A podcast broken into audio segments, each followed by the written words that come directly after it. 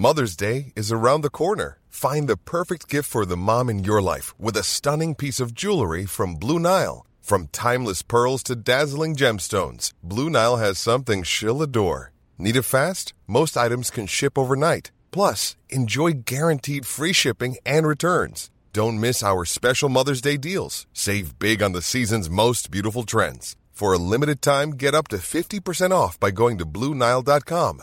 That's Bluenile.com. There's never been a faster or easier way to start your weight loss journey than with PlushCare. PlushCare accepts most insurance plans and gives you online access to board-certified physicians who can prescribe FDA-approved weight loss medications like Wegovy and Zepbound for those who qualify. Take charge of your health and speak with a board-certified physician about a weight loss plan that's right for you. Get started today at plushcare.com slash weight loss. That's plushcare.com slash weight loss. plushcare.com slash weight loss.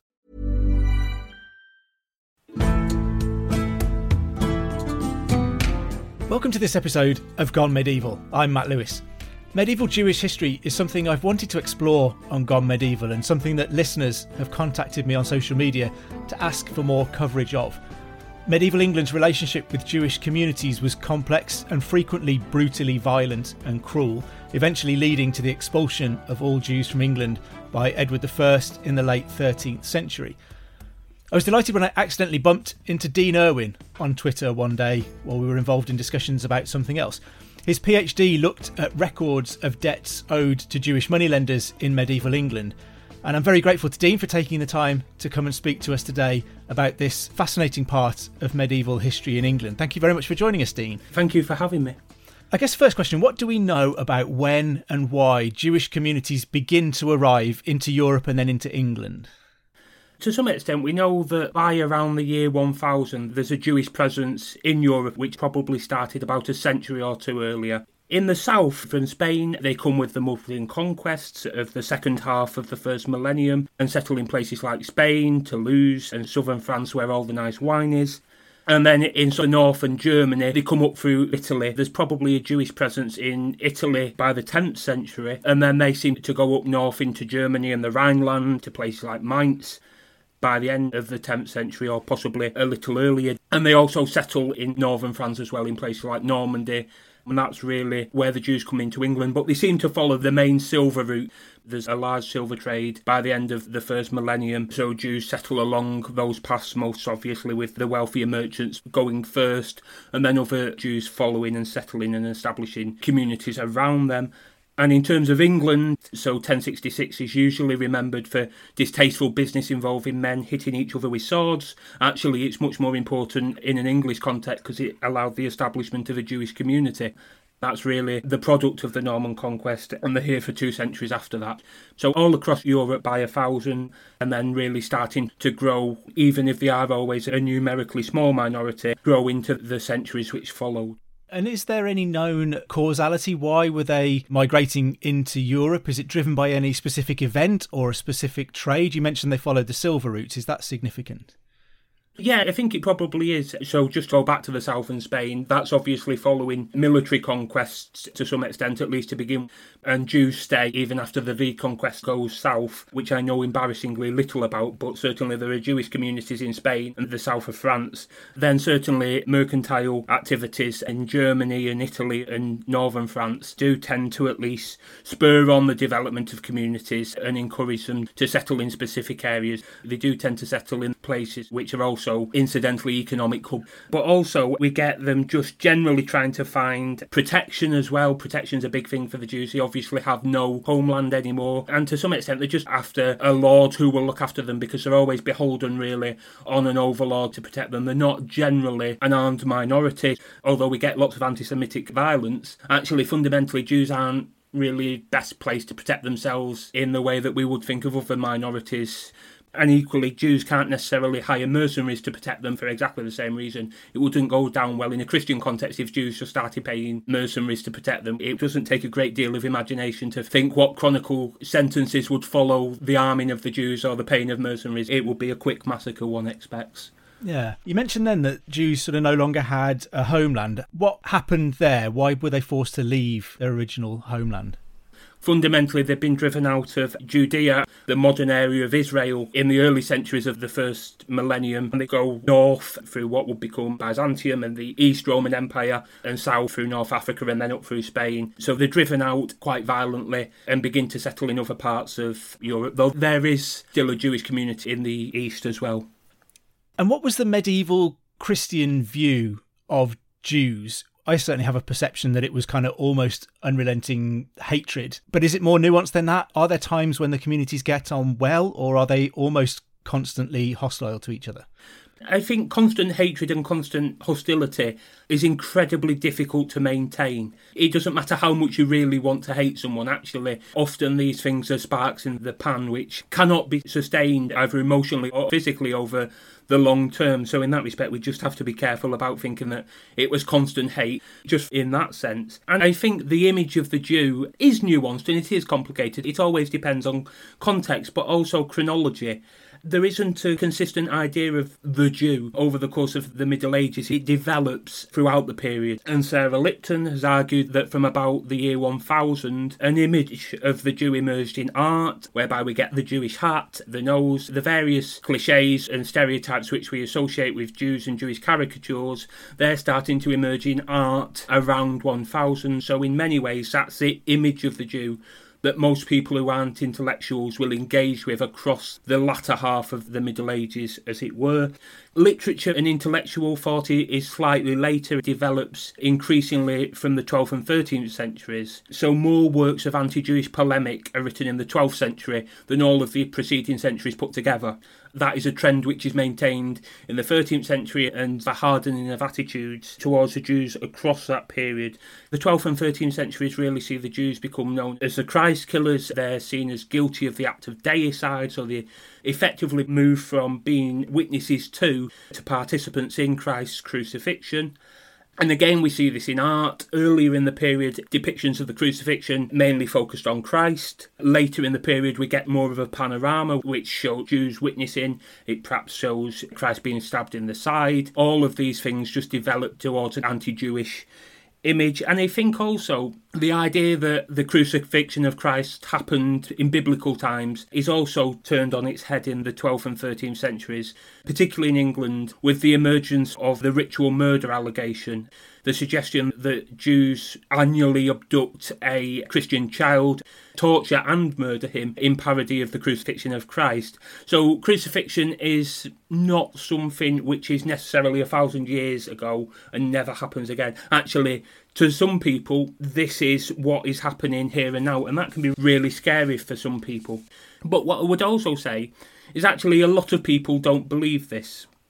Obviously, we now know that these are works of fiction, false allegations, there's no truth to them. But actually, there's very little evidence that the communities in which Jews lived in the 12th and 13th centuries believed them either. It's always easier to spin a yarn about someone if you've never met them. So, in that respect, we should think about the perception of the Jews and the image of the Jews based on whether someone has actually met a Jew.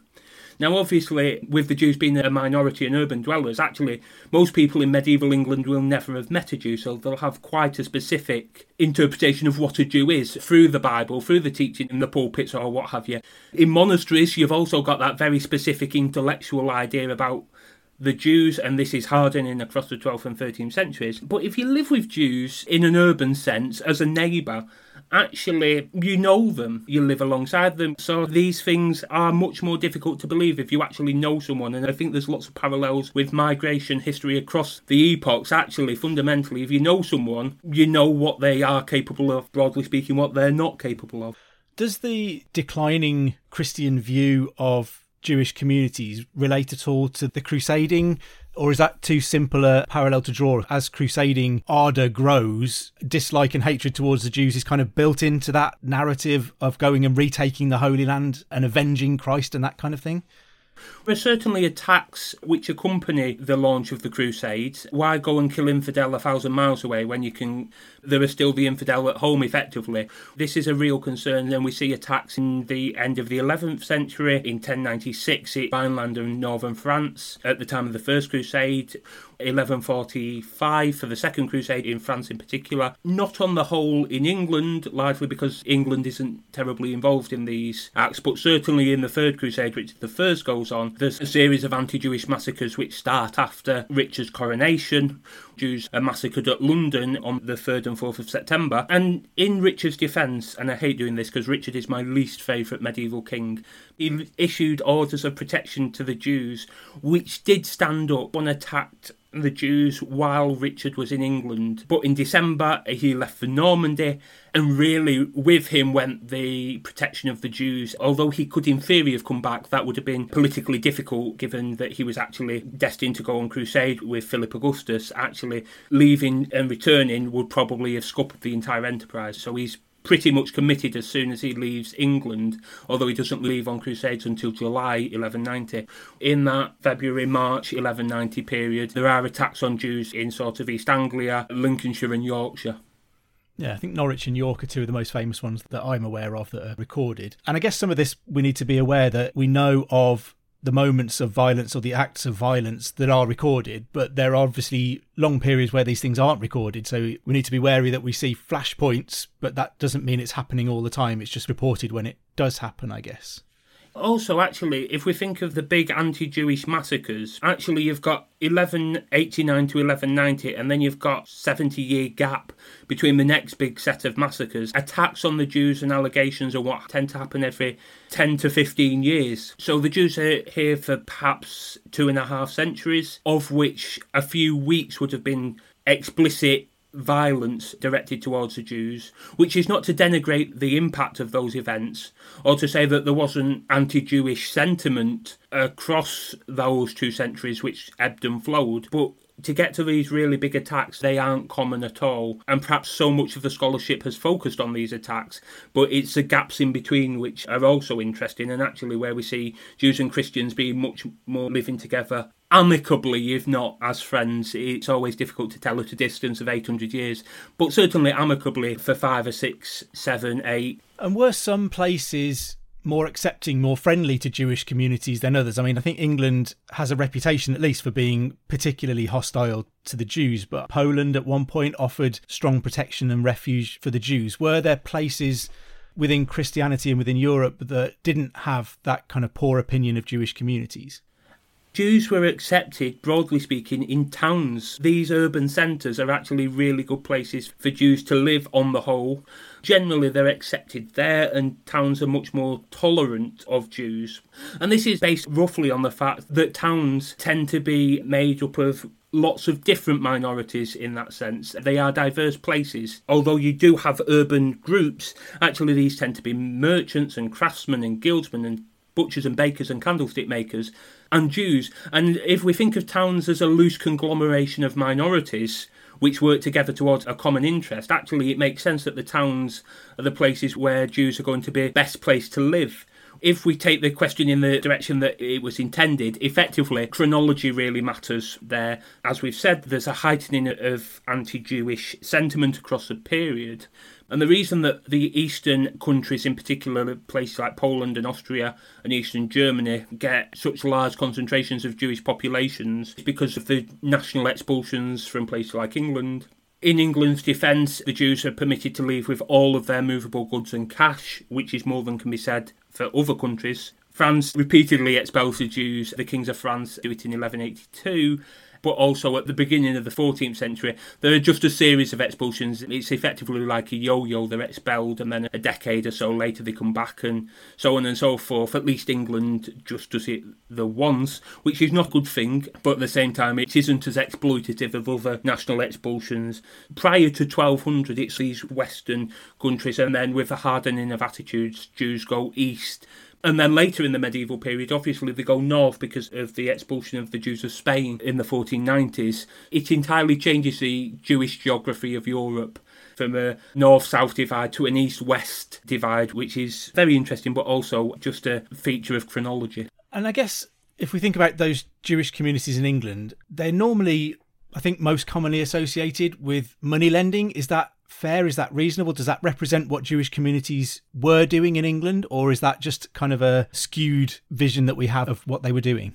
It's a legitimate interpretation of the extant sources relating to the Jews. The sources were specifically set up to monitor money lending in particular. So, in that respect, the fact that we see Jews as money lenders in them is no accident. Actually, the Crown had a vested interest in tracking those, and those sources are really important. And I work on money lending, so I have no complaints about the disproportionality of those, though I recognise that others who aren't working on money lending might not share the same view. But broadly speaking, the Jews need everything you need to sustain a community. So we have wonderful evidence, for example, of Jews as ritual slaughterers for the production of meat in the Jewish style, i.e., kosher.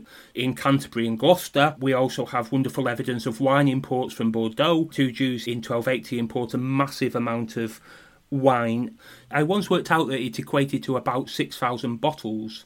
Also, Jews tend to be associated with wine merchants in the Christian community as well, so we see lots of working together there, and it's always interesting to think is there business relations here that we can't quite see but are inferred by the sources? We also have evidence of doctors. Jewish doctors are relatively common and seem to be very skilled. There's a case of the nephew of the Count of Flanders writing for advice from an English rabbi in the 1280s as well. And although he doesn't seem to go, he does at least have a written correspondence and he does seem to get better after the intervention of this Jew. So I quite like to think that the nephew of the Count of Flanders was cured by a Jew. We also have rabbis and intellectuals, and there's a wonderful corpus of legal decisions from England which survive. So basically, everything that you need to support a community will be in the Jewish community. It's just that the evidence for this is often fleeting and inferred rather than direct. Why is finance and money lending an area that Jews are particularly active in or associated with? Why are they doing something that perhaps Christian communities aren't doing? Again, this is a perception from the end of the 12th century. Christians weren't supposed to lend money at usury or they were not supposed to get caught lending money at usury. That isn't the same thing as not lending money. It just makes them more unscrupulous lenders, as far as I can see. At least Jews were regulated as lenders, whereas Christian lenders do really nasty things. I often liken it to the old payday lenders, where you see the interest rates at the bottom of the screen in really small writing. Actually, Christian lenders probably charged exorbitant amounts of interest purely because they had increased risk so the higher the risk, the higher the interest rate. So in that respect, Christians continued to lend money through the 13th century. It's just that they try their best not to get caught. So they tend to be people like royal clerks and people with connections to the crown. So even if they are caught, they've got the protection of the crown to do it. And Adam de Stratton is a wonderful example of that. It was one of the most horrible men in English history. He was the chief of the under exchequer, the exchequer of the receipt, and in order to do that job, you have to be particularly devious. And he just becomes fabulously wealthy and ends up getting tried by the Crown when he falls out of favour. His trial includes the most wonderful range of allegations from money lending and various other things to witchcraft. So Christians are lending money too. It's not fair to say that Jews aren't. Jews certainly, though, are the sort of reputable lenders in that sense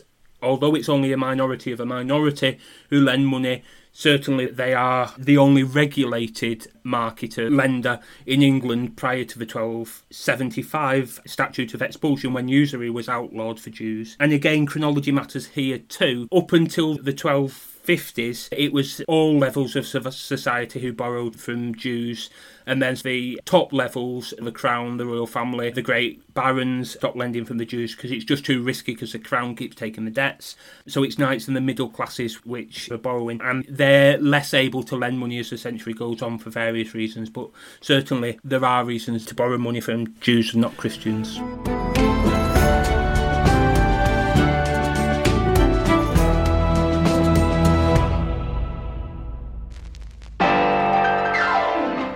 Know that the earliest condoms were made of animal guts and they were designed to be reused? Or that beans were once considered to be an aphrodisiac? Join me, Betwixt the Sheets, the history of sex, scandal, and society, a new podcast from History Hit, where I, Kate Lister, ask the questions about the stuff we didn't learn in history lessons or sex ed. We'll be bed hopping around different time periods, from ancient civilizations to the Middle Ages to Renaissance and early modern, right up to now. Listen and subscribe to Betwixt the Sheets now, wherever you get your podcasts. Mom deserves the best, and there's no better place to shop for Mother's Day than Whole Foods Market. They're your destination for unbeatable savings, from premium gifts to show-stopping flowers and irresistible desserts. Start by saving 33% with Prime on all body care and candles. Then get a 15-stem bunch of tulips for just $9.99 each with Prime. Round out Mom's menu with festive rosé, irresistible berry chantilly cake, and more special treats. Come celebrate Mother's Day at Whole Foods Market. When you're ready to pop the question, the last thing you want to do is second guess the ring. At Bluenile.com, you can design a one of a kind ring with the ease and convenience of shopping online. Choose your diamond and setting. When you find the one, you'll get it delivered right to your door. Go to Bluenile.com and use promo code LISTEN to get $50 off your purchase of $500 or more. That's code LISTEN at Bluenile.com for $50 off your purchase. Bluenile.com code LISTEN. Hey, I'm Ryan Reynolds. Recently, I asked Mint Mobile's legal team if big wireless companies are allowed to raise prices due to inflation. They said yes. And then when I asked if raising prices technically violates those onerous two year contracts, they said, What the f are you talking about, you insane Hollywood ass? So to recap, we're cutting the price of Mint Unlimited from $30 a month to just $15 a month. Give it a try at mintmobile.com slash switch. $45 up front for three months plus taxes and fees. Promo for new customers for limited time. Unlimited more than 40 gigabytes per month. Slows. Full terms at mintmobile.com.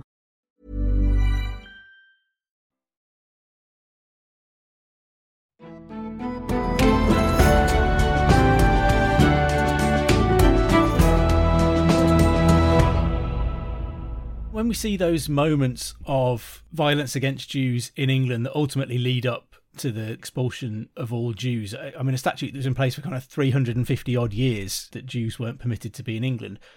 What do you think motivated these attacks? So I think we, I am probably guilty of thinking that this is largely centered around the money lending trade. So people owe debts to Jews, and a great way to not have to pay your debts is to not have the person there anymore that you owe money to.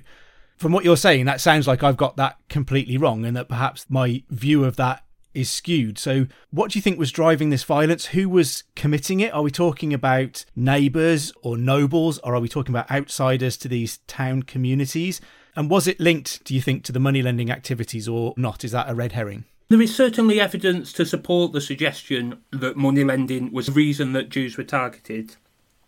So in 1190, for example, the massacre of York, where 150 Jewish men, women, and children died, all of the Jews die first, and then the attackers go to York Minster, where they burn the records of Jewish credit in the Minster Church. Equally, in 1264, when London is attacked by the forces of Simon de Montfort, one of the leaders of that attack, John Fitzjohn, seeks out one of his creditors and kills him with his own hands. So clearly, there's no smoke without fire. But it's also useful just to think about all of the explanations which have been put forward by historians for the expulsion, and they range from a parliamentary taxation the largest parliamentary subsidy of the entire Middle Ages was granted shortly after the expulsions. People have suggested that might be one explanation. It's also been suggested that the indebtedness of knights of the Shire might have been an explanation. Equally, people have suggested that it might have been a precursor to the formation of national identity. If we're thinking of Christian England, actually the inclusion of a Jewish minority, however small, is problematic for people's souls. It's just really difficult for some people to get their heads round. Equally, Jews may have to be tolerated, but they don't necessarily have to be tolerated here. Let them go and convert somewhere else and let us be God's own country, as it were. Their loss of the raison d'etre as a cash to the crown has been put forward. Anti Semitism, and my personal favourite is the weather, which is the most brilliant British explanation. This is a serious scholarly article which suggested that there's links with persecution of minorities. But equally, this makes sense, particularly in the divine will context. Actually, if you've got a series of failed harvests, why is God angry at us? Or particularly bad weather for a few years, actually. Divine will, why is God angry at us? Yeah. And your PhD, your thesis focused on the records of the debts owed to Jewish moneylenders in England. What did they tell us? And in particular, did they give us an insight into the communities? You talked a bit about the kind of the implied activities that were going on amongst the Jewish communities outside of money lending. Did you find more about that than you thought you would? So my PhD was effectively an exercise in pedantry, and it explored 348 records of debt. And I think these are really important because they show Christian Jewish relations in a totally different light than we usually think of them. They show them at precisely the point that a Christian had just received a bag of cash from a Jew.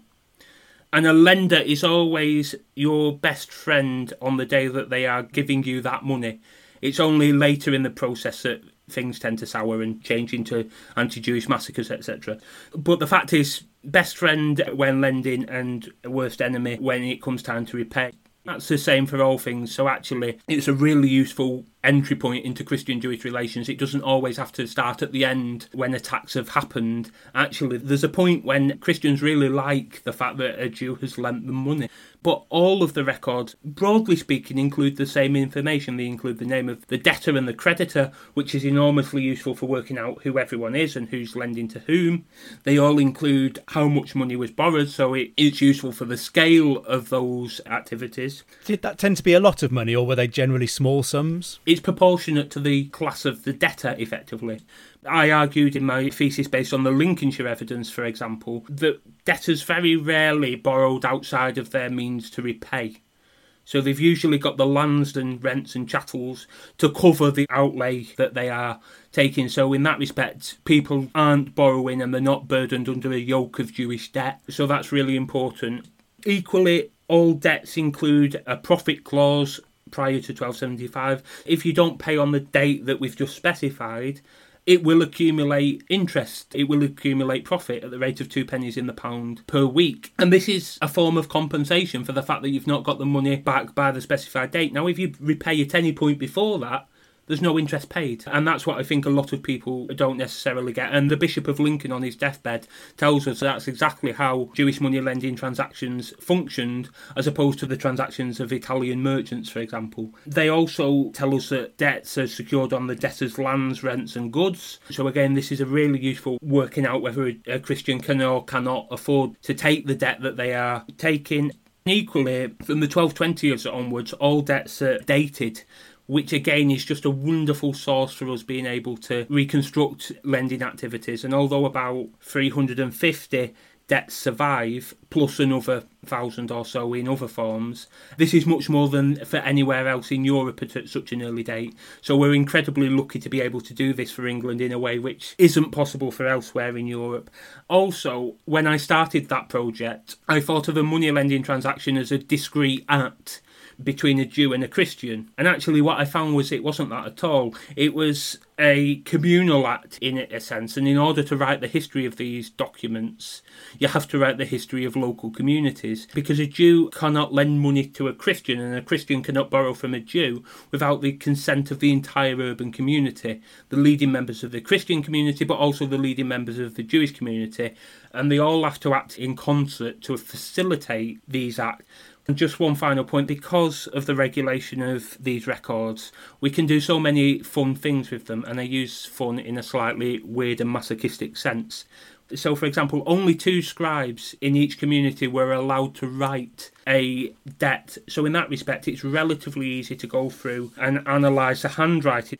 So, my favourite one is John of St in London, who wrote 90 debts between 1254 and 1272. And he's just a wonderful impression of a, a local clerk who was writing along that period.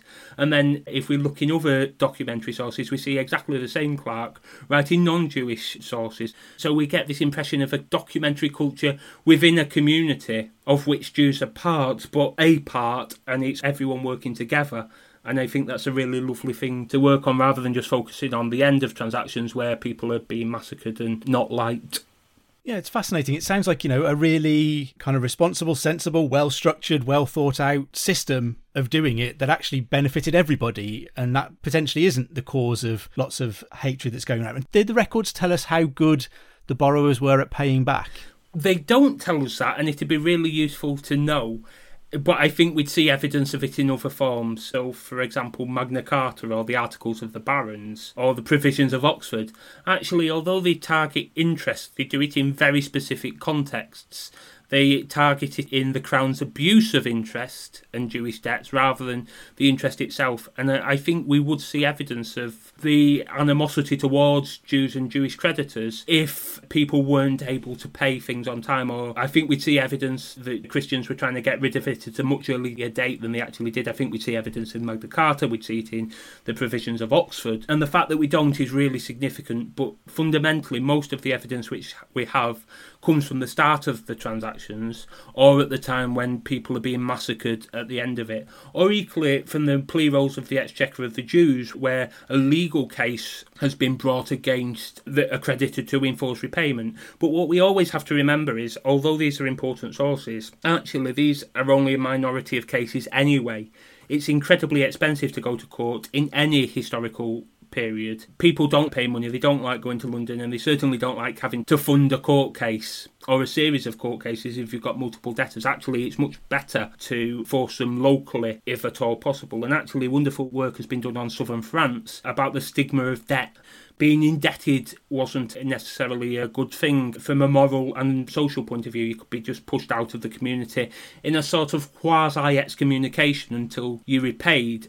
And actually, that's one of the things that I really regret about my own work is that I called them acknowledgements of debt for various valid reasons. I'm not the only person to have called them acknowledgements of debt, but actually, over the course of the last year, I've been looking at the records which were produced after the expulsion and these list them not as debts but obligations. And sort of in a sociological context, when does an obligation become a debt?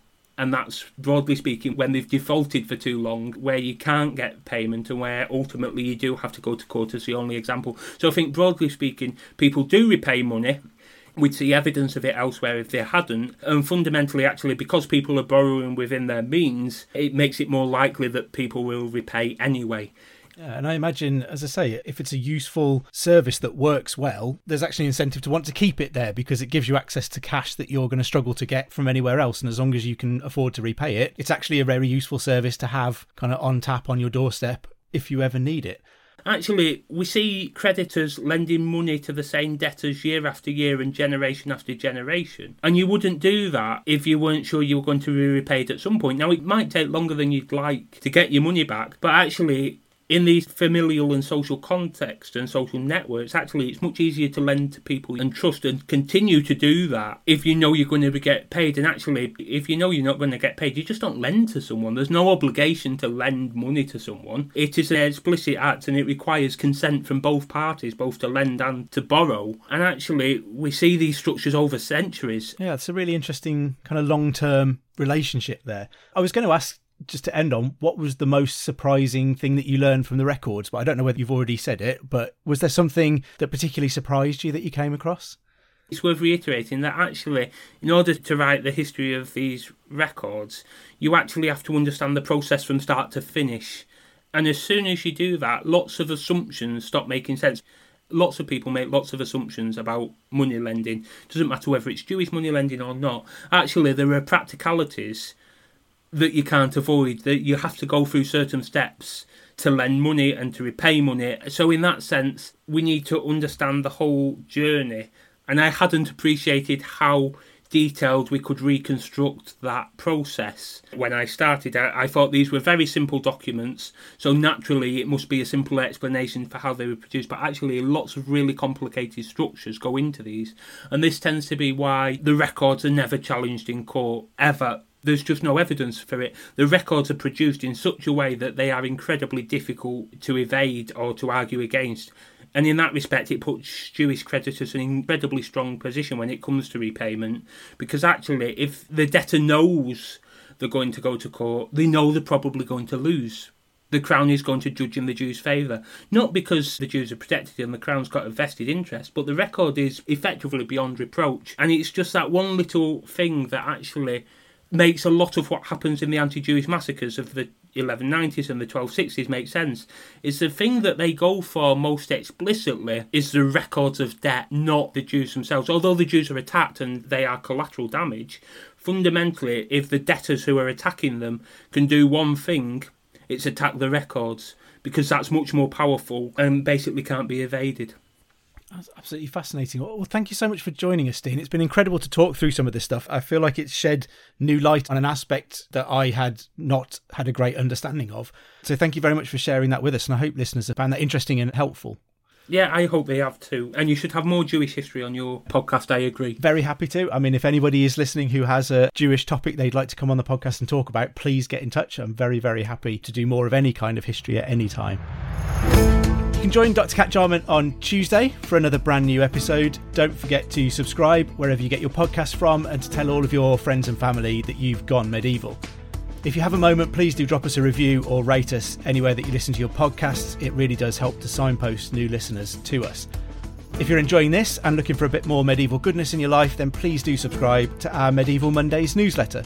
You can follow the links in the show notes below. Anyway, I'd better let you go. I've been Matt Lewis, and we've just gone medieval with History Hits.